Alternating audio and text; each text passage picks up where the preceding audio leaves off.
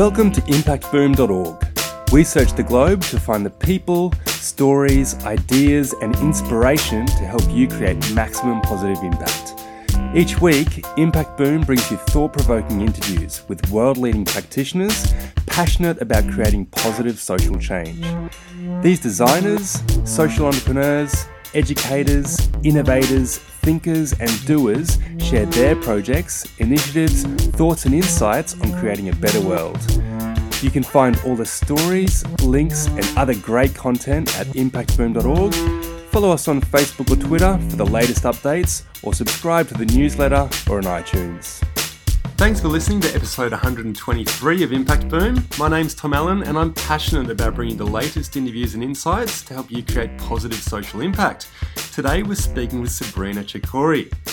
After a Bachelor of Science in Biology and a Master of Science in Environmental Economics, Sabrina started an interdisciplinary PhD research looking into zero packaging food systems. Sabrina has been active in politics and in many NGOs. For more than a decade, she has been advocating for a more sustainable society in Europe, Australia, Kenya, Mexico, and Ecuador. Her experience includes working in international arenas with the United Nations, as well as with Indigenous communities in the Amazon. In Queensland, she collaborated with the Environment Minister to introduce the law to ban single use plastic bags. In 2017, Sabrina founded the Brisbane Tool Library, a social enterprise that is based on a circular economy and aims to reduce household consumption. Her book chapter, In Positive Steps to a Steady State Economy, and her paper, The Necessity to Change the Term Consumer, both focus on the necessity to rethink our consumption addiction. Sabrina is convinced that to solve the current social and ecological crises, we need to change the roots of our economy. So, in today's podcast, we'll discuss Sabrina's journey in leading the Brisbane Tool Library and the lessons she's learned along the way. We'll get Sabrina's advice about getting projects off the ground, establishing a social enterprise in the sharing and circular economies, and we'll hear some great insights and tips from her about sustaining community driven initiatives. Sabrina, thanks very much for joining us. Thanks, Tom, for inviting me. So, Sabrina, to kick things off, could you please share a bit about your background and what led you down the path of social enterprise and a passion for the circular economy? Well, uh, as you said it briefly, I've been active for more than a decade, mainly in Europe and here for uh, the environmental cause. And uh, I've been involved, you know, in campaigns against deforestation, in plastic projects, you know, to reduce or recycle better. And I just felt that I couldn't spend my energy in all these different issues.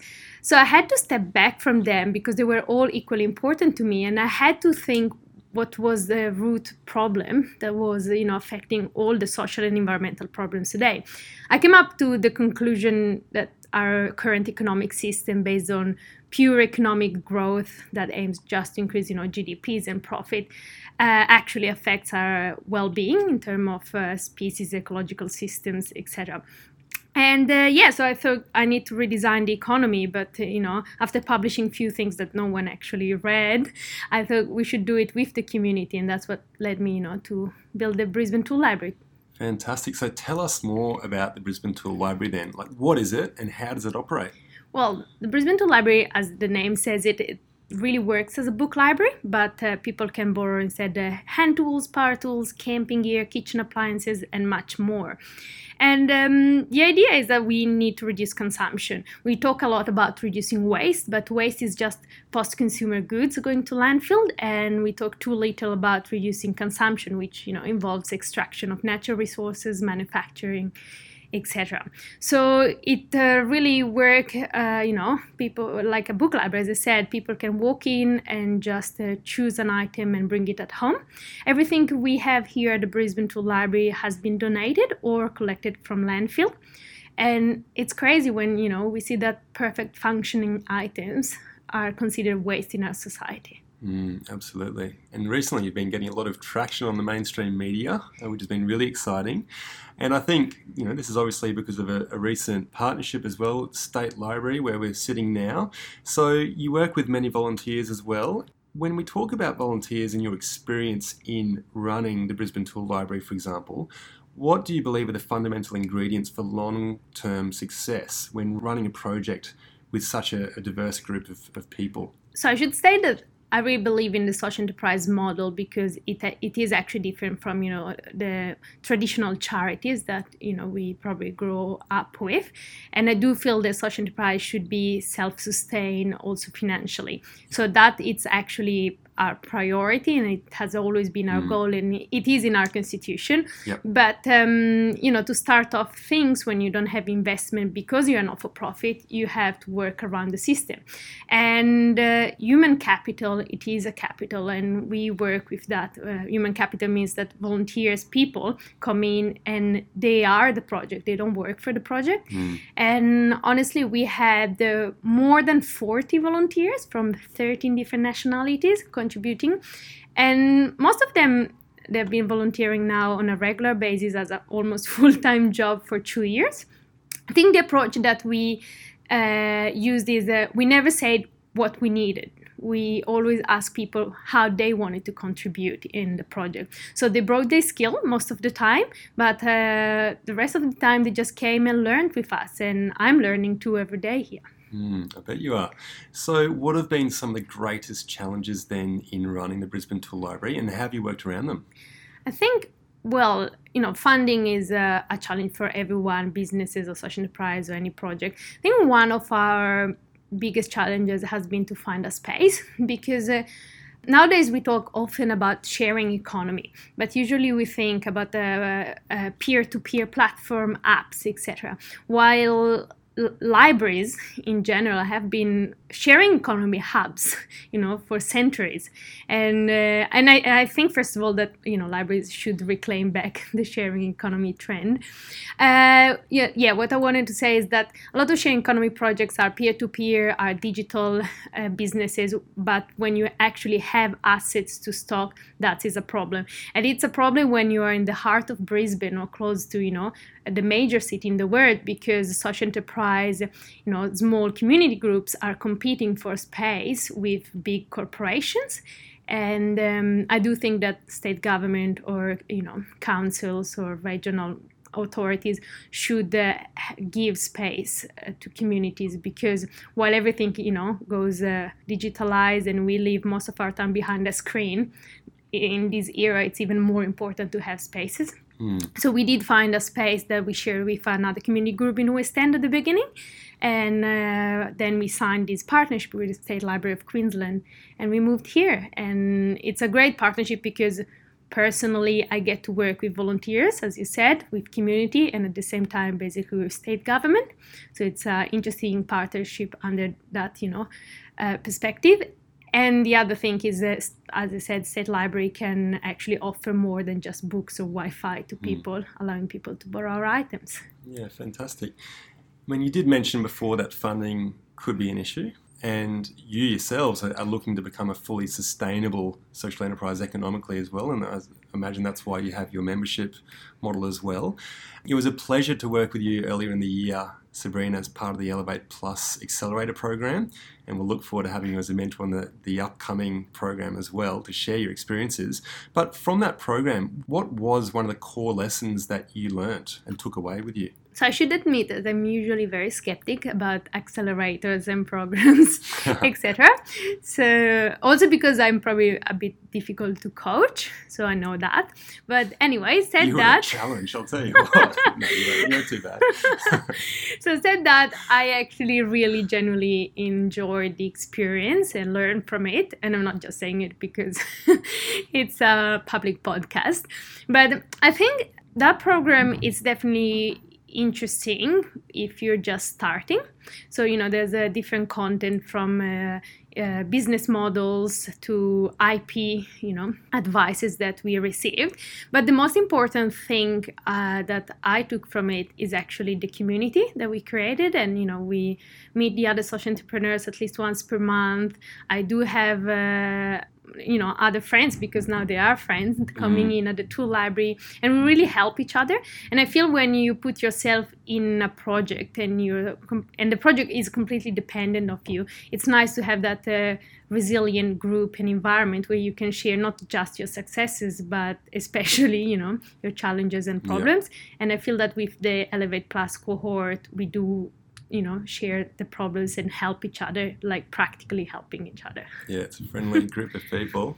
So what do you think then changing the topic a little bit are the essential values of the sharing economy? Because you talk a lot about these sharing and circular economies. So what needs to, to be done to help accelerate the movement and get mainstream society to move from this linear to circular economy so I use a lot the term circular economy, but um, I feel that the term itself already became mainstream, but he's, uh, people understand it differently.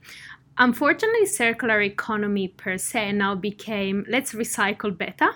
And again, you know, when we think about recycling better, of course, it is an important part of resource recovery, but it doesn't, you know, it doesn't change the root of the economy. Mm let's take some uh, plastic item. We still you know produce it use it and then yes we can uh, recycle it to use it. But the fact that we already pre- produce it in first place and we don't ask ourselves if we really need it that's the problem. So um, i think that um, we are in a very big transition you know uh, um, relatively young and i think millennials maybe they are different from you know the baby boomers generation. We want access to stuff you know not only to tools in case of the tool library but uh, i can't even remember when i bought the last dvds because we don't buy the dvd itself we want the movie. So i think we are uh, moving from that materialistic uh, um, ownership to something new. The thing is, we didn't define yet what that new thing is. I feel that we should um, build a degrowth economy, which doesn't mean uh, recession, you know, or chaos. It just means planning the economy to reduce the material consumption. Um, what all the activities that we do today are, you know, measured in terms of economic success, economic growth, and economic growth means adding to GDP. So let me give you an example: a standing forest that it doesn't add to GDP, but if a forest is cut down and you know manufacturing something else, that adds to GDP. Uh, a divorce adds to GDP, a car accident adds to the GDP. So basically, how we're measuring our economy is wrong, and I'm not the first person to say it. Has been GDP itself has been criticized for the last 50 years.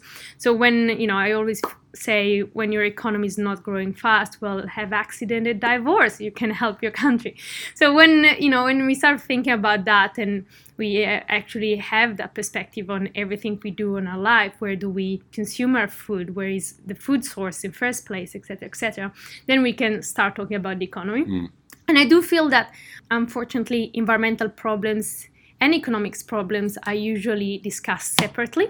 If you go on any website of uh, you know major media or any United Nations page or whatever, you have to go on the environment or science page to find related problem, and you then go to the economic one to see how economic growth is succeeding or not. Mm-hmm. So once we understand that the economy does affect our you know jobs does affect our environment does affect our health then we can actually create a real circular economy in terms that we live in a finite planet and we need to you know to adjust our lifestyle by consequence. Yeah. So what do you think could be done then from this sharing economy perspective when it comes to policy? What can be done by government to help foster and support social enterprises operating in this space? What do you think so one thing, as I said before, is uh, space. Space, you know, in a very populated planet, it is a priority, and you know, space to share assets and not just to commodify your car park or your house. It is important. The other thing, in terms of, uh, for example, electronic items or other stuff since the mid 50s, uh, companies started to produce um, designing for planned obsolescence so that, uh, you know, our items, our computers, our drills, etc., they are uh, produced to break down after six months, two years. Um, governments can uh, impact and limit planned obsolescence. Uh, it is something discussed in Europe, is not really implemented, but um, France, for example, tried to add the, the right to repair. If something can be repaired, well, then it can be sold. On paper at least. Um, in Australia, there is the um, Federal uh, Stewardship Act under revision, and they are trying to understand how to reduce, you know, e-waste and other things. But again, the problem of e-waste is not recycling it better or exporting it to Africa for other countries to recycle, but mm-hmm. it is let's produce less. So government has to take seriously the industry, the input, and not just the outputs. But uh, unfortunately, because our politicians internationally measure economic success in terms of GDP, everything that would go against GDP, well, would not be really considered. Mm, interesting to hear. So, starting to wrap up now, Sabrina, what are some other inspiring projects or initiatives that you've come across recently that you believe are creating some really strong positive social change? Well, maybe the one that I'm getting familiar uh, with, uh, with my PhD actually, is the zero packaging stores movement. So they are businesses, they are completely self dependent. They probably don't call themselves social enterprises, but they do have an impact because when you buy food in bulk, it means you don't need packaging first place. You don't have marketing to influence, you know, buy two and get three pack of cereals you know. And uh, and they do shorten the supply chain. So that is an example of uh, normal business but with great outcomes. And they also reduce food waste at home because you buy just what you need or obesity and all that stuff. But look there are a lot of um, social enterprises that they have been around for years now and that I respect, like Substation 33 and Tony others. Sharp. Yeah, yeah, Tony here in Brisbane, and I and I feel that it's important to look what's around us and you know value that rather than just always taking an American standard or European standard of a great achievement. The risk is that also that a lot of people might not know what um, efforts you need to build a social enterprise and i want to avoid you know that people take it as a fashionable greenwashing thing and that they start and create a facebook page and a website and after two months they just stop mm. it is hard but basically we don't have any other choice than doing it I think that's a strong message there, Sabrina. So, to finish off, then, what are some inspiring books or websites that you'd recommend to our listeners?